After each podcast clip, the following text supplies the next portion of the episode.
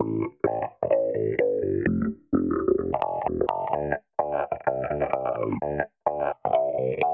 and welcome to the final Ulster Rugby Roundup of the season. Joining me, Gareth Hanna, to look back at the longest campaign in history, our Braddock. Hello, Jonathan. Hiya, how's it for? Oh, good. Just happy to have finally reached the end. Holidays are in sight. And uh, the man whose life's a holiday, Richard Mulligan.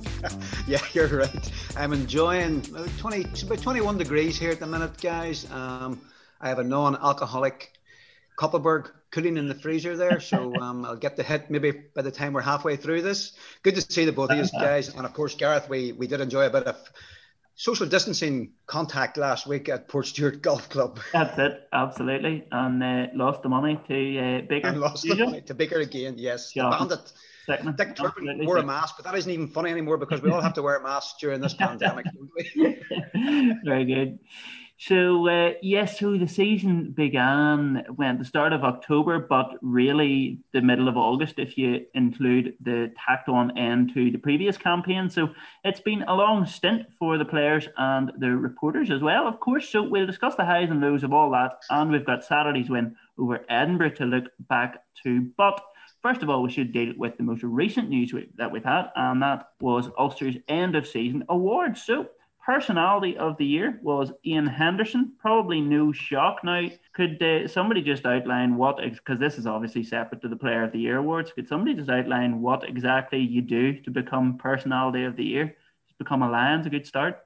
Yeah, well, in Ian Henderson's case, you captain Ireland and you become a Lion for the second time. So the personality award normally goes to just somebody for something like that basically. Like somebody who's leaving or somebody who's retiring or somebody who's done something especially noteworthy i suppose. So i suppose there wasn't one last year. I think the year before it went to rory best possibly rory best and darren cave is, that possible? Did they share it? Yeah that does ring a bell think from memory, yeah. I, th- I, think too what they try to look at is, I mean, I know from previous experiences, it's somebody who also brings a bit of a contribution on and off the field as well to the whole kind of setup. And I suppose Ian Henderson's well placed to to do that sort of thing. He's amicable to people on and off the field. Um, the fans like him, and uh, but yes, captain in Ireland and certainly a Lions selection would um, would probably tick a couple of boxes. All right. Absolutely. So uh, no complaints in that department. Now, where the the debate will no doubt begin were the uh, Player of the Year awards. Now there were three different ones, and the Young Player of the Year award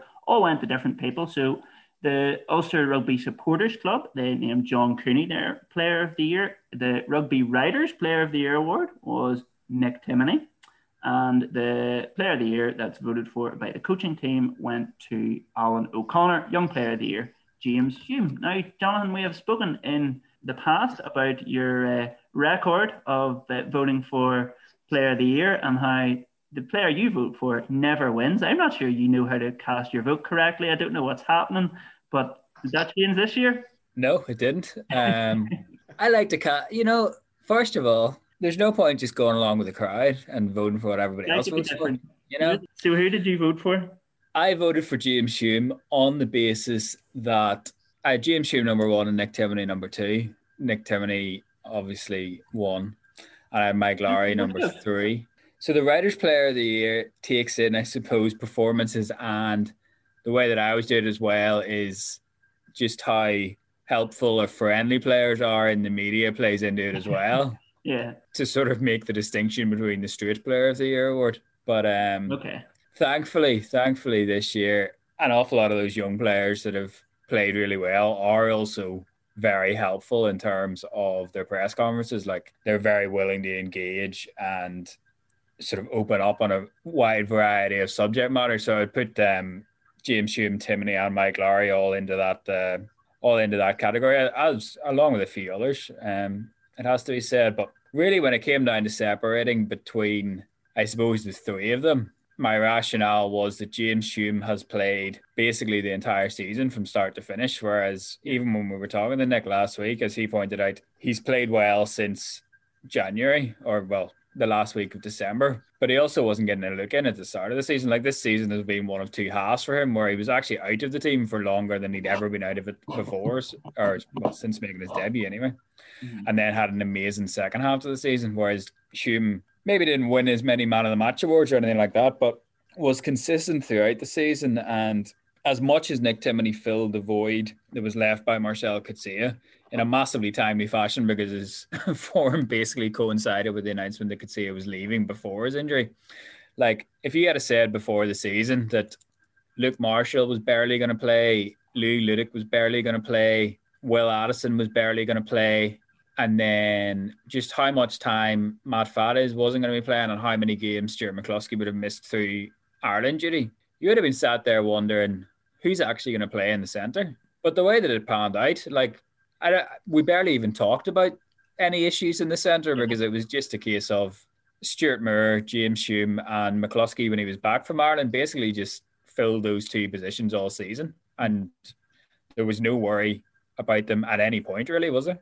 No, no, you make a strong case for uh, for James Hume. Now, Richard, who did you vote for? Are you going to uh, give us an alternative view to that? I haven't listened to Jonathan now. I wish I had have, uh, voted for James Hume because uh, Jonathan has made an, ex- an, ex- an excellent case for this it there. This is a secret, and, Johnny. uh, You need to host a Zoom call and just explain your thoughts and then encourage the other writers and then maybe you'll... Uh... Yeah. yeah. I need to do more canvassing for my selections. yeah. I'm going to con- I'm going to consult with I'm going to consult with Jonathan next season. Definitely.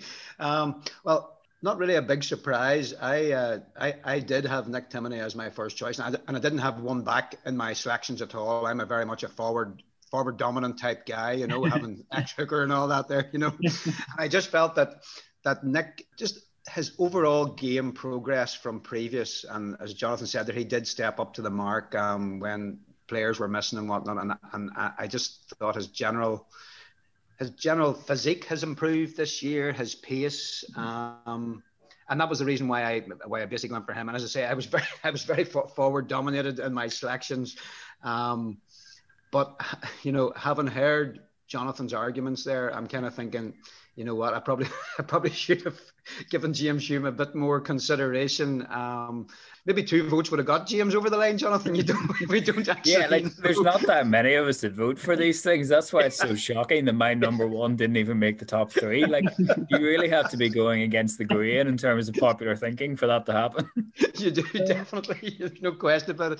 But no, for me, Nick. Nick just stood out in, in, in most of the games that I had that I had spotted him playing, you know, and, and that's that's what gave me the nudge for him, you know. So who were your two and three, Richard?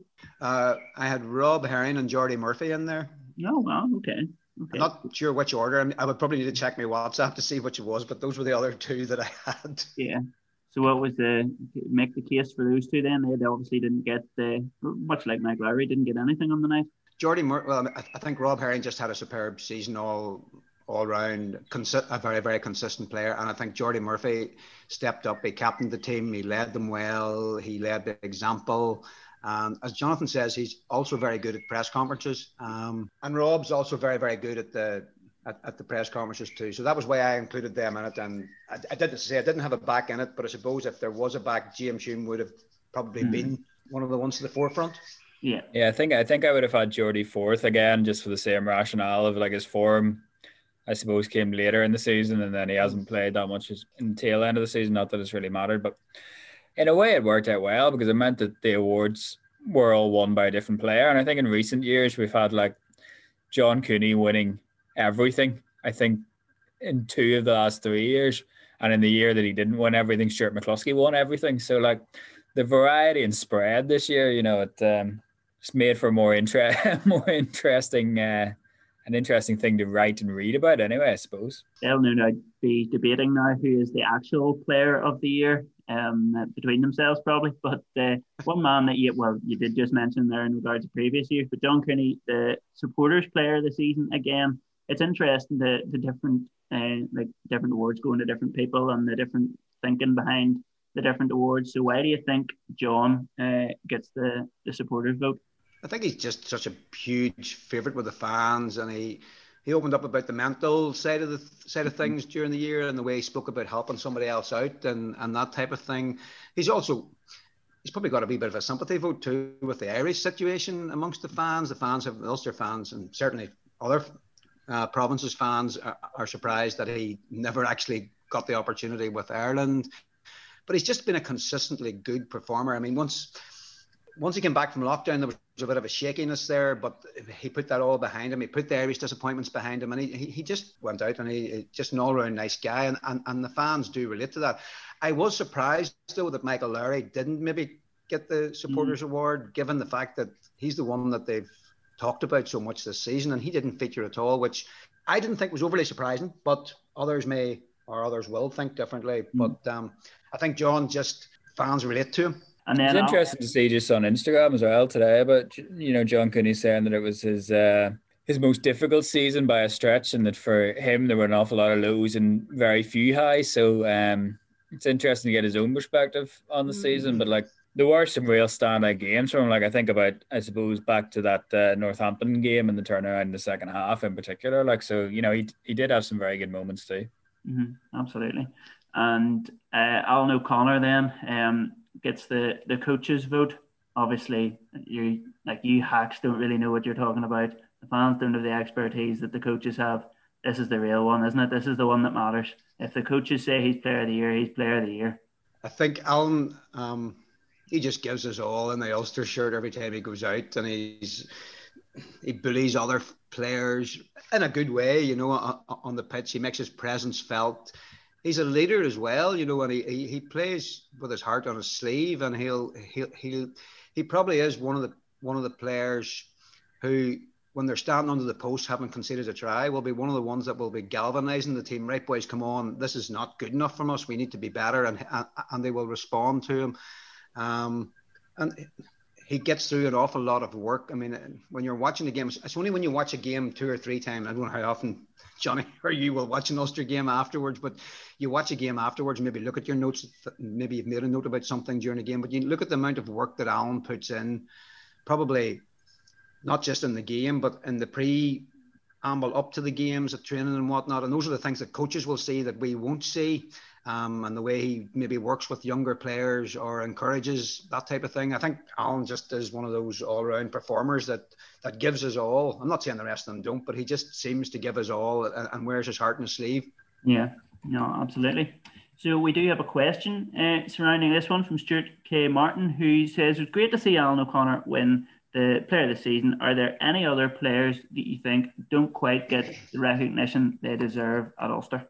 Yeah, like Alan O'Connor was always the popular answer for that question, and Sean Reidy as well. But um, they probably do get quite an awful lot of acknowledgement now because, uh, um, as I think has been joked about before in the podcast, they were talked about for being underrated for so long that um, they can't really qualify for that title anymore. Um, Definitely not when you're player of the year. That's that. Uh, certainly not. Like you can't be an underrated player of the year, surely.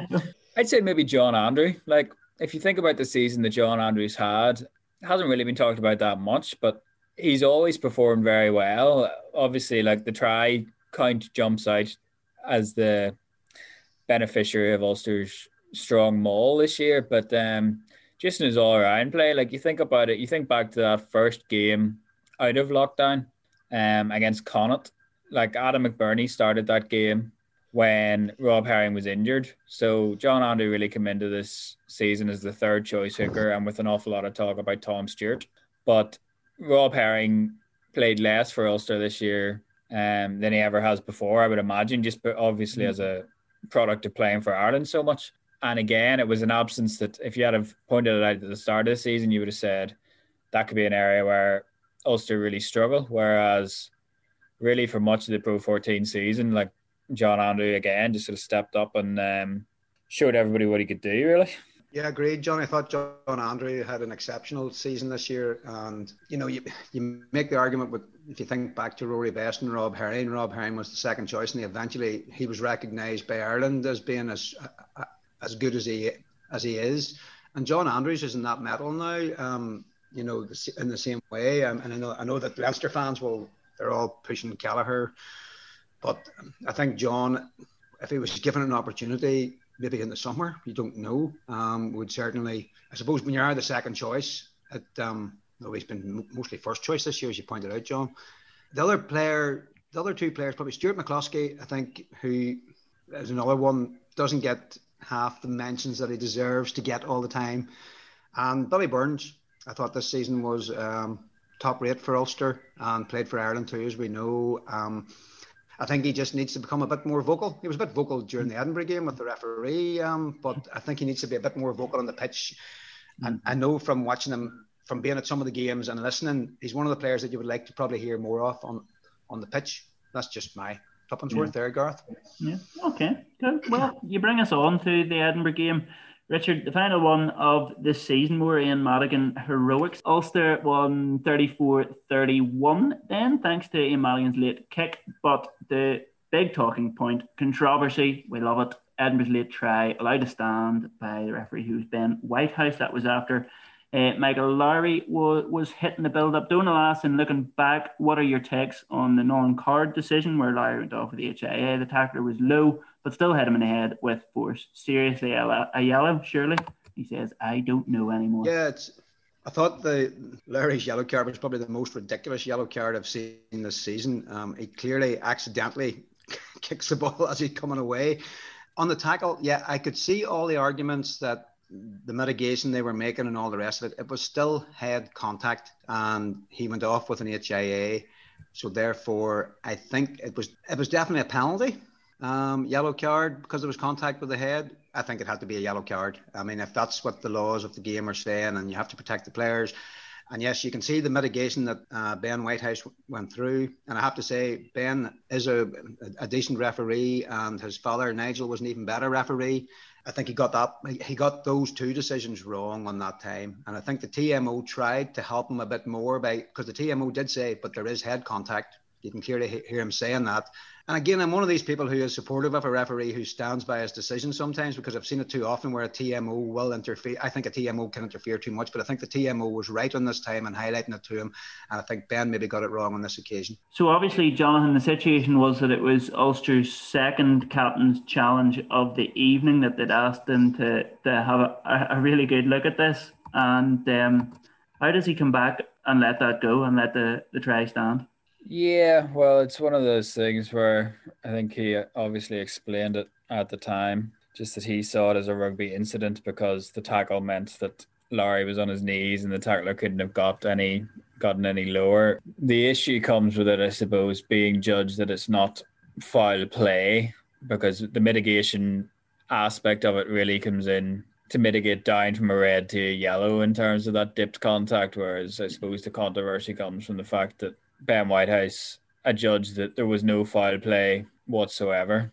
And it comes back to what we talked about time and time again. Nobody can judge intent really because it's impossible, apart from the player making the tackle, to know what the intent is. But if intent doesn't come into it, then you have to look at the result, and the result was head contact, whether the player got low in the tackle or not. And it's another one because we saw the same thing in that Leinster game in Ravenhill. This idea about is the fact that Mike Lowry is a couple inches shorter than your average rugby player working against them in these instances? Like, is that seen as mitigation? Because it's contact to his head is no more or less dangerous than contact to somebody's head if they're the height of Devin Toner. Yeah. And it's just something that it's something that probably I think you can tell what people expected it to be given the amount of people on well, first of all, on the commentary team and then on social media, just assuming that that try wasn't going to stand on the basis of looking at the one replay, and the sort of general surprise that uh, the try then was allowed to stand. And I suppose it's one of those things that you probably would have heard an awful lot more about it. Had, for me, some sorry, sorry just had, had Madigan not in the mm-hmm. end won the game, it's something you would have heard an awful lot more about. I think Johnny, it's as you say there. I mean, and you probably see it when you're watch, watching the games too. You, you'll see a, a tackle on somebody in, in, in, real time at the moment and you'll go, oh, that's going to be a yellow card. Mm. And there's other times then when it's replayed back and you think, okay, fair enough. It's maybe there's it's not there. My instinct on that tackle was, oh, that's going to be a yellow card. That was my automatic instinct. Haven't seen it first time off. Um, and my son, who was watching the game with me, he said, oh, no, sure, it looked all right.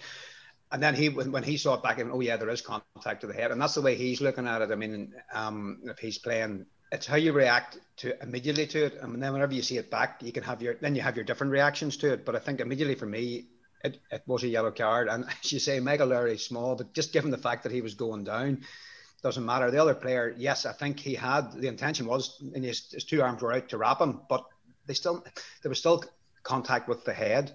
So therefore, yeah. by the law, by the letter of the law, it's a it's a yellow card at least, mm-hmm. a, a, penalty at least, if not a yellow card. It seems since the captain's challenge men we've talked about, like obviously we're talking about these new rules, but it seems like we're talking about refereeing decisions more than ever. And as Donald says, I just don't know anymore. It just seems like there's more confusion over what what exactly the rules are, or what is a yellow card and what's not, and and the difference in how this is being interpreted game to game even. Well, that's the thing. It's the exasperation of it for fans and players alike. I think, like, and it's been exacerbated by the captain's challenge because what you're seeing with the captain's challenge is not a TMO saying, "Oh, maybe look at that," and then whether it is or it isn't, you're getting the officiating team's opinion. Whereas now essentially what you're getting is more of the players' opinion. So the players are saying, telling the officials what's dangerous or what they view to be dangerous. And that's the most important thing because they're the ones putting their bodies on the line. It's just another sort of added complication of the captain's challenge that you're now having this confirmation, I suppose, that the players aren't happy with the process of it either. Jonathan's right, and that's a big positive from it. It's, it's the players that are making the identification of of what's foul play or dangerous or whatever. The other downside to it is the game is now stopping more and more. I mean, if you were to put a stopwatch on a game and don't stop it when the referee and the penalties and all those those things happen, and actually find out how, how long they're playing or how long they're actually on the pitch for, it's it's getting ridiculous and it's slowing the game down and it's not making it the spectacle that you want want it to be. Player safety taken into view, of course, but I just think it's, it's it has slowed the game down even more. Mm-hmm. And I think if there's two variations that do not need to be introduced to our game next year, it's the captain's challenge and the the substitution for the red card. Well, we'll see what we'll see what happens with them. But what we do know is uh, Ian Madigan loves uh, big moments in Scotland, and uh, another one for him on Saturday. Uh, Richard, just obviously not uh, quite as uh, meaningful as his last one, but um, you wouldn't have known that at the time to see his reaction and the players' reaction around him. Um, it was just a, a lovely way for him and for Ulster to to end the season. And while it was ultimately meaningless, it wasn't meaningless to them certainly. No, I mean, I, th- I think, I mean, we've, we've heard about the Rain- Rainbow Cup, and and even Dan McFarland admitted afterwards that it, it, it, it wasn't much fun. Um, it was a meaningless game, yes, but from Ulster's point of view, it was a game they had to win. I think I think I think it was a must-win game for them. They'd had that bad run of, of results, and summer's a long time, and to finish the campaign off with a with an exciting and entertaining game of rugby, where two teams fair play them and out and threw the ball about and, and, and produced a a dramatic game, if you like, with a penalty to, to win it, like like in Edinburgh the last time when they were playing in a, a Pro 14 playoff.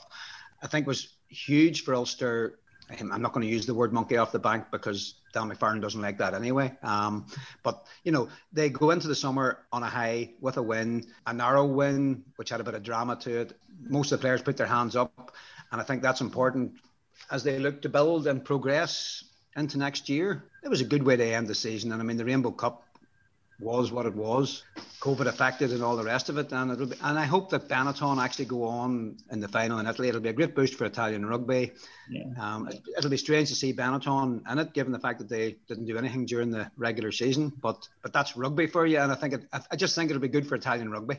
Yeah, no, absolutely, certainly will. So there was a period in that game, Jonathan, where Ulster scored uh, five tries, thirty-one unanswered points. If we're looking back now at, at the season as a whole just where does that um, that period of play rate in terms of Ulster's overall performance? Yeah, they played well. It was some fairly slick handling and some well put together moves. Like Madigan, I thought in that first half ran things well. Another decent enough performance from Shanahan getting in getting in support. Hume was playing well. McCloskey was playing well. Yeah, so they like they put together some good stuff. It's obviously under the circumstances of an end of season meaningless game. Like it's you know that thing about the tea bag. You only find out how good it is when you put it in hot water. So it's stress testing this these things in more strenuous situations than you have in a Rainbow Cup game in June. I'm gonna try one of the coffee bags, Jonathan. is that is that a phrase? I've never heard that before. I like it. Though. Yeah, it is. Yeah. What You've never it? heard that before. No. What does it go again? You only find out how good a tea bag is when you put it in hot water. Yeah, very good. Very. It's a good. very it's a very common phrase, or sorry, I thought it was a very common phrase. There you go. I, I, I've lived a sheltered life, Jonathan. So the Rainbow Cup was lukewarm at best, um, not even. But uh, if we look at the some of the players that Dan was talking about after the game, who played their, their last match for Ulster on Saturday, Adam McBurney scored uh, his last try for Ulster uh, against the team he's moving to, and then you've Kyle McCall, Alby Mathewson, Matt Faddes all played. Uh, Louis Ludik didn't didn't get on, but he's leaving as well. So Stuart uh, Martin has a couple of questions about this one.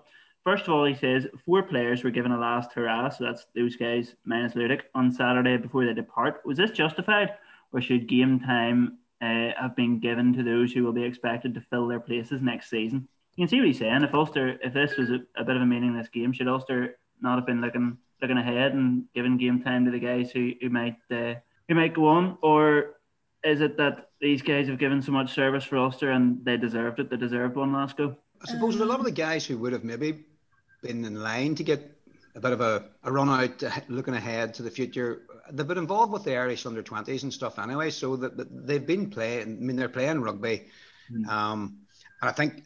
Yeah, this was a meaningless game, but it was also, I mean, as I said, it, it was important that Ulster finished the season with a win just to end that because if they, they would have ended up was it five in a row and that hasn't happened for a long time and then mm. you go into your first game next season that would have been maybe six in a six defeats in a row so Jonathan and I you remember we had some debates over what he would pick for some of the Rainbow Cup games this season and then when he announced his team he obviously had been listening to the podcast and went completely the opposite way of what we had thought he might do you know we did maybe think the Rainbow Cup was a chance to give a few guys game time, and he did do that um, throughout the competition at some point. But I think the selections were right last week, and it was. I mean, we would have loved to have seen Marcel Coetzee getting the last game for Ulster on Saturday. Instead, he goes out, plays his first game for the Bulls, and scores a try in his debut. You know, so um, that's rugby. But uh, no, I think the decision was right. Uh, Ulster had to win that game on on on on Saturday, and. Um, and they and they delivered, and I think it puts them in good stead for the season ahead. Of those departures, then those five will not include Marcel Coetzee in this because uh, he would, uh, I guess, may win this one. But uh, of those departures, which one will Ulster miss most? Stuart Martin asked. So like, and if you're just talking about the 23 or the impact upon the 23, then it's probably it's probably Mathewson mm. because McCall, as we know, hadn't played since Connacht Faddes sort of looked like he was being phased out from that sort of first week, second week of January. Ludik, we know, hasn't played since November. McBurney hasn't played or hadn't played in a long time, basically since it was known that he was leaving. Uh, whereas Mathewson has been, I suppose, in Ulster's 23. Like we've seen Nathan Doak play, we've seen Shanahan play, but like Mathewson was in the match day 23, whereas by the time of their departure, those other guys, those other guys weren't. All things being equal, I think the premise on which Ulster signed Mathewson last year probably is still there. Now, yeah, he's had a few injuries. He hasn't played as much as he would have wanted, but that desire to have that experience in a key position yeah. for whenever Cooney's not there, albeit they were expecting Cooney to be absent more with Ireland. Like, I think that is still there, but those types of players, those types of signings, experienced players, experienced imports that aren't in your starting 15, that aren't in your match day 23 sometimes are probably luxuries that can't be afforded anymore. yeah.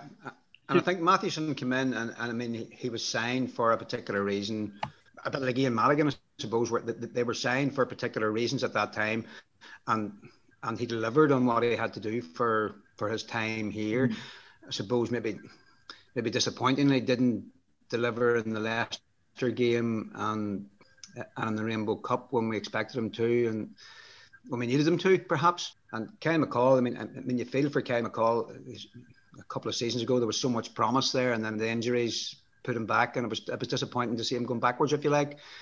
Adam McBurney, I think, one of those players that has shown vast improvement, and you can understand there's reasons maybe why he's decided to, to go elsewhere. But um, and Louis Ludik, I mean, what a great servant to the game. I'm sure you get. I mean, I know you guys have discussed him before. I'm not mm. going to repeat all that, but what a great servant he has been for Ulster for seven seasons.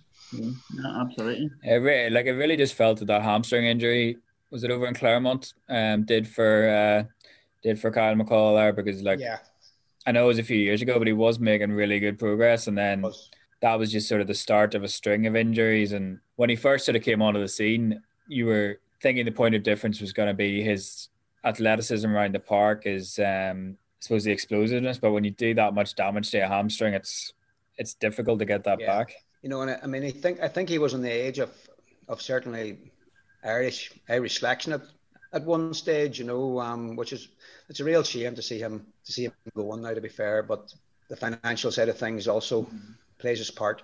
Yeah, absolutely. Do we know where, obviously, Adam McBurney is uh, going to Edinburgh? Do we know where any of the, the other, Louis Ludik's retiring? Do we know where the other guys are going? Mathewson's going back to Australia. I don't know whether he plans to play on there or not. Like his family have been in Australia the whole time that he's been in Ireland. He's spoken about that before with us, and I know we've talked about it on the podcast of just the the difficulty there of that being in the pandemic and sort of being here by himself. I, I don't know what Matt Faddes's plans are. I suppose other clubs are in the same situation where they're they're having to watch their budgets and, and things at the moment, um, and it might be difficult for some players to find another club. Difficult times. Do we Yes. know, is there, is there anybody else? I know I've sort of pinpointed those six as the they're the six senior players leaving anyway. Is there any uh, academy ones or anything that uh, that are, are heading out this summer? Do we know? Yeah, there'll be the usual sort of players that just don't get their don't get bumped up from academy deals onto the development deals. So I think Bruce Houston is one of them. I think Azur Allison was talked about as being one of them as well. That's leaving? Yeah. I thought Azur Allison was uh, one of the sort of highest rated at, rated at a stage. I suppose just it's like all of these underage things, they're difficult enough to predict. And then Yeah.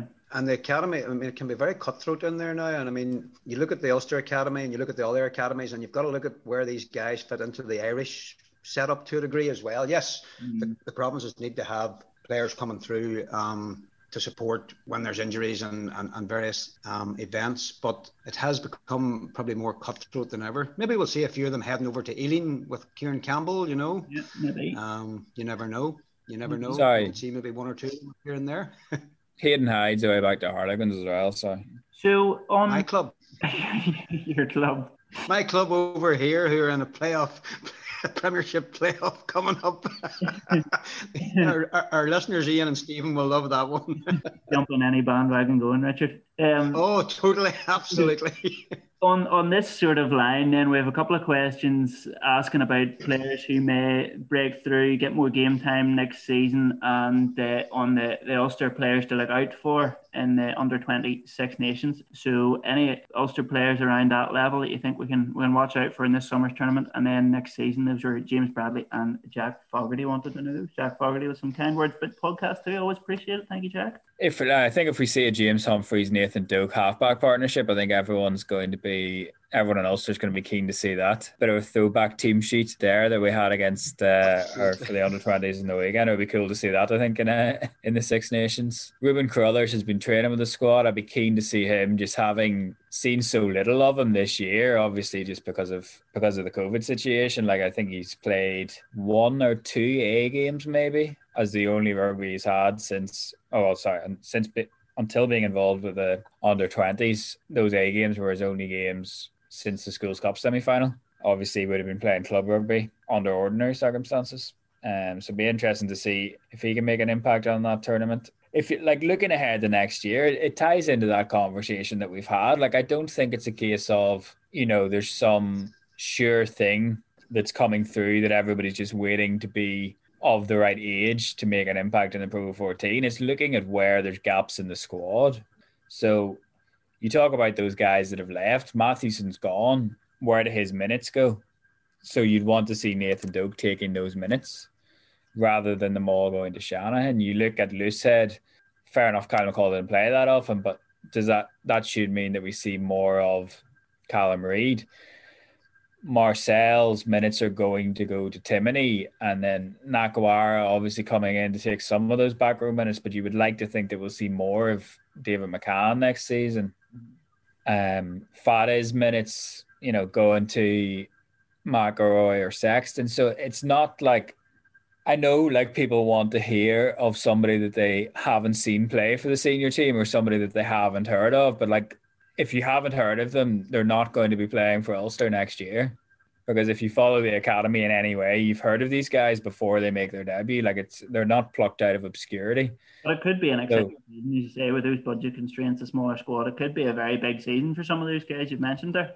Yeah, absolutely. And like, you know, the Ireland tour being when it is means that the players that are on Ireland duty are going to be starting preseason later, which means that as we've seen in previous seasons, means that they're highly likely to miss those first rounds of the season. Ian Henderson, even more so because Ian Henderson isn't going to be starting his summer holidays until the 8th of August. Yeah, yeah. And you mentioned props there, Jonathan. And I mean, I'm not obviously as close to things there now as I used to be, but I mean, is George uh, Saunderson one to be looking out for down the line? I think like those guys that are not in the academy, but that are in provincial talent squads, national talent squads, and involved in the under 20s are guys that that's where the part of the curiosity is going to come with the squad announcement on Thursday. Like, where are yeah. those guys in relation to players that are in the academies? Because do you know what I mean? Like, we've seen guys who were on sub academy contracts make an impact in recent years. Ethan McIlroy being yeah. a recent example under Dan McFarland, Ben Moxham. So not being in the academy at this stage isn't the death knell for these guys' careers. So mm-hmm. if at under 20 level they're showing something against boys that are in the academy, we know that it can be a fluid situation. So it's definitely something to watch out for over, I suppose, the next two months with the six, you know, as we said, Six Nation squad announced on Thursday, and then the first game being the 19th of June. And then, so just the other one, obviously, another one he has been involved in the under 20s is Tom Stewart, you know, with Adam McBurney not being there. If Rob Herring yes. plays for Ireland and misses the start of the season, you know, you could have John Andrew, Brad Roberts, and Tom Stewart. I know Tom Stewart's obviously had problems with injuries. He's somebody that's been touted for a while, but as the only three hookers you have. So he's somebody that, again, just as we've said, Gareth, you know, it's looking at those where there are where the squad is thinner than it has been in previous years because that's largely where somebody's going to get their chance if they can impress in training. Yeah. Because we've we've all heard and from other people and from Dan himself how much what you're doing in training counts for getting those chances. That's why you see guys like McIlroy um getting the nod ahead of players who were more highly touted whenever academy places were being given out. Yeah, absolutely. Well, an exciting season ahead on uh, from that point of view, hopefully. But the one just gone, not much of a season review. This you'll have noticed we haven't really been delving back too much because it feels like we've been concluding the season for months at this stage. And uh, if there is any game in particular you would like uh, to look back on, you can just go back and li- listen to that episode. Um, but what we will do to look back is use Donald's question. He wants to just know what were your particular highlights of the season and why. From October wow. rather than from August. He did say the extended season, so I assume he, yeah, will allow you from August. So effectively the end of last season as well, yeah, which will allow you Madigan's first Edinburgh heroics and things. Well, that's obviously like the biggest win of the season. Like yeah. Or sorry, of the time period. it was last season. Um, and I suppose at the time you were looking at it and thinking that they'd maybe unlocked something in terms of winning those big knockout games. And obviously, I suppose it didn't go particularly well for them this season in the big games and at the end of last season in the big games. So perhaps not. But like not to be a broken record, but I do think that the most positive thing to come from this season is what we talked about before. It's the emergence of or not the emergence, it's the passage of players like James Hume, Mike Lowry, Nick Timoney going from emerging young players to central parts of the squad. Like that's been the biggest improvement that Ulster have made over the past, well, yeah, for, 49 weeks, I suppose, is what their season has been in the end, including preseason training. So for those young players to come out of the academy in the last four or five years and now at 22 23 25 be key members of the squad moving or key members of the first 15 moving forward is the biggest positive. and i suppose the key is seeing more players make that jump in the next year, two years to join them. So that instead of having those, however many guys it is, you've got, you know, say Sexton or McIlroy establish themselves on the wing. Baloucoune makes the jump into being one of those players to being an Irish international. Eric O'Sullivan and Tom O'Toole go from being on the fringes of the international setup to, I suppose, being well, really being Ulster starting props. You know, that's how Ulster are going to overhaul their team because we're not going to see the the kind of splurge that we had a decade ago, where you've got three World Cup winners arriving in quick succession. Yeah, yeah agreed with with that synopsis, Jonathan. That would be having watched it from the armchair a lot of the time this year. It's been, it's been Ulster's progress that um, the young players and those who have been there for a wee while establishing themselves a bit more. I suppose from highlights was it Mike Lowry's try against Connacht maybe was one of the standout moments, and the way that they turned the game around at Northampton um, in the Challenge Cup. I suppose then the disappointment at Leicester.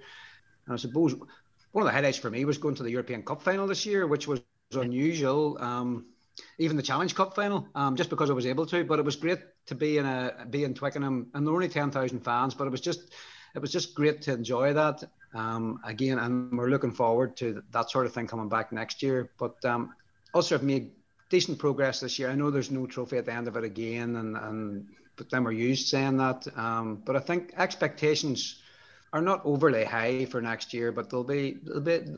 they've raised the bar a wee bit, and um, and I think Dan McFarland is still the man to to guide them to some success. Absolutely, no doubt. We do have a question about that from Stephen McCormick. Richard, uh, Dan's new contract, which we did discuss in an episode at the time that people can go back and listen to if they want. We discussed that at length. I didn't think you were on that week, though, Richard. So Stephen just says uh, Dan's special. Discuss and explain why, if you agree. What do you think, Rich? Dan's a special one. Yeah, Dan. there is Dan has come in and he came in after a difficult time. The Ulster had gone through a difficult patch, and, and, and everybody knows him. I'm not going to go over all that again, but he came in at a time when they just needed a wee bit of focus and going forwardness. And, and Dan came in with his, if he has a book or whatever it has, he has a, a, a big file what he wants to do, and he got everybody onto the, the pages that he wanted them to be on. He has given players opportunity who have deserved it, as Jonathan alluded to there. You know, if, if players are really showing up in training, he gives them opportunities. Um, and what I like about Dan is he's always honest. Now, sometimes we do find him the glass. remember when he first came, we kind of thought the glass was kind of half full, half empty when you were talking to him. There was times you would have come off after a big win and you would have expected Dan to be really upbeat about things, and he wasn't. And that's because he was seeing things that maybe we didn't quite see. But he's always honest with his assessments afterwards and everything else. And yeah, he is a special. He is a special type of guy, and. Uh, I mean, his last press conference there, post match Edinburgh, he said he would miss us all, and I think he will miss us all over over the period um, in the summer. And you know what? I mean, I was at the the Harlequins game, and he had just done his BT interview, and Robin, the media officer, brought him down to speak to me, and that was nice. I mean, he didn't have to do that, but he but he made time and inquired how things were and all the rest of it. And I'm sure his mind was thinking about how are we going to win this Challenge Cup game. Yeah. Um, but I think he has, he has got everybody on the right page. He gives people opportunities that they deserve, and um, he's, he's, he's his own man. Well, hopefully he is uh, the man who will bring silverware back to back to Ulster, uh, even if it's not this season. So, um, a couple more quick ones before we go. Well, we can't we can't leave the season without one last word for for Dwayne Peel. John, we discussed the players who are leaving. Uh, Dwayne's obviously leaving the, the coaching staff, and we, we've discussed all about the reshuffle and everything that that has triggered. But um, he be a loss nonetheless. Yeah, I mean, Dan McFarland described him as his uh, as his right hand man on uh, on Saturday after the game, and I suppose gave a bit of insight into their relationship, bouncing things off each other, bouncing ideas off each other as guys that are both relatively speaking young coaches. So um, it'll definitely be a change to the dynamic of the of the ticket and something that they'll uh, probably have to adjust to because I think as we said last week, it has been quite settled really with the addition of Roddy Grant, I think two seasons ago. Um, it has been a settled ticket, which is not what we've been uh, used to at Ulster for the last number of years. absolutely not. So what happens now? There's obviously Ireland under twenties, as I say. There's the Lions. There's the Ireland tour, uh, Ireland tour to Dublin, um, which we will probably be back with a couple of uh, podcasts. Tour for the Ulster Flash. Well, yeah, true. So, what uh, what do we know about Ulster? When will when will Ulster be taking to the pitch again? Yeah, well, they're talking about having one friendly, maybe two friendlies before the season starts. Obviously, they are. I think they're getting five weeks off. I think, which is obviously at the end of uh, a full year on the go. Probably, uh, probably well deserved at this stage. Um, guys that may be involved with Ireland which were sort of mentioned by Dan McFarland as the usual suspects, and then Kieran Treadwell, he mentioned as well, will be sticking around training until that Ireland squad's announced, which is announced the week starting the 21st. Yeah, so obviously, once guys are announced into that squad, they'll be down the week after preparing for Japan and USA, but they'll be keeping themselves taken over with Ulster until then, but they'll be the only ones. And then, yes, obviously Henderson going to uh, going to Jersey and soon enough for uh, for Lions camp, and then that'll be him out in South Africa until start of August. So it's going to be, I suppose, a staggered finish to the season, which will produce a staggered start to next season for the squad. So people will be coming back in in dribs and drabs, depending on what else they've been up to this summer. Okay, well, we look forward to uh, to the start of next season, even though there's plenty of rugby between now and then, anyway. But uh, it's not quite the same when it's not Ulster but that is us for for this season. So um, thank you very much, Richard, for uh, you've stepped up to the plate this season in our squad rotation system, and um, a mighty addition you are. I appreciate that, Gareth and Jonathan. It's been really, really good. I've enjoyed it. It's been good to chat. Um, good to chat with people who know what they're talking about. And uh, I, I think the highlight, the highlight, from, the highlight from the podcast was getting the opportunity to call Michael the Grim Reaper. You know, uh, that, that that's the standout moment for me this year. Uh, yeah, that was. I Thanks very much, guys. editing that. That was. Uh, I've never been in tears laughing editing the podcast before, but that was pretty close. Now. Jonathan, another season in the can. We're veterans at this stage. That's it. That was all you, all you had to say about my contribution. You were here. Uh, but you, uh, you get the big bucks for this. You don't need a personal thank you. That's true. That's true. Jonathan, you know I value your contribution. But we have less than a minute to go on the Zoom call, so uh, ending the season as we end every week in a hurry to get off before we're cut off. But look, uh, Richard Mulligan, uh, Jonathan Bradley, and myself, thank you all very much for listening, and have a great summer.